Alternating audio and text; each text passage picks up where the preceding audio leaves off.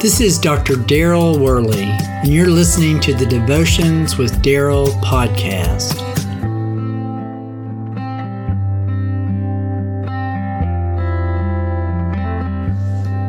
Jesus was a man perfectly in tune with the plan of salvation. In his flesh, he did not want to suffer, and he didn't want to die. He didn't want to face the cross, yet he did because it was the way laid out for him by his Father. The penalty for sin had to be paid by man's blood, and Jesus became a man precisely for that purpose. When his hour came, he did not shrink back. He stood firm in the faith, knowing that this was how the scriptures would be fulfilled.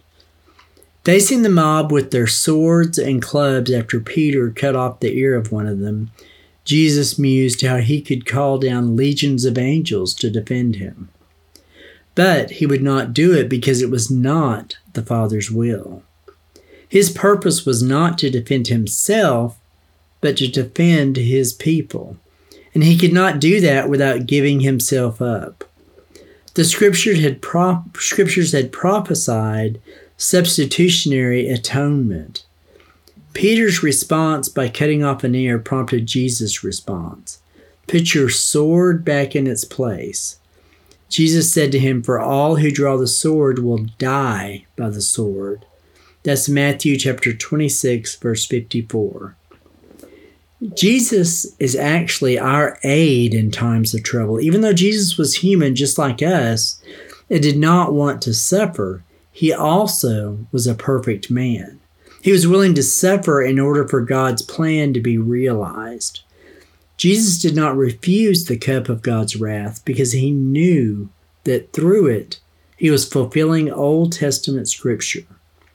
Jesus is our hope. Without the fulfillment of scripture, Jesus would not have been able to provide this hope, and without Jesus, we would not be saved from our sin. Jesus is not only a Savior, but He's a friend and a protector.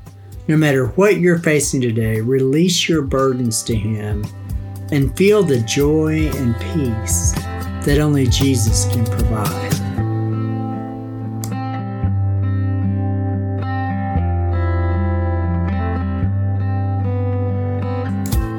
Until next time, this is Dr. Daryl Worley, praying that you have a blessed day filled with the richest blessings from God.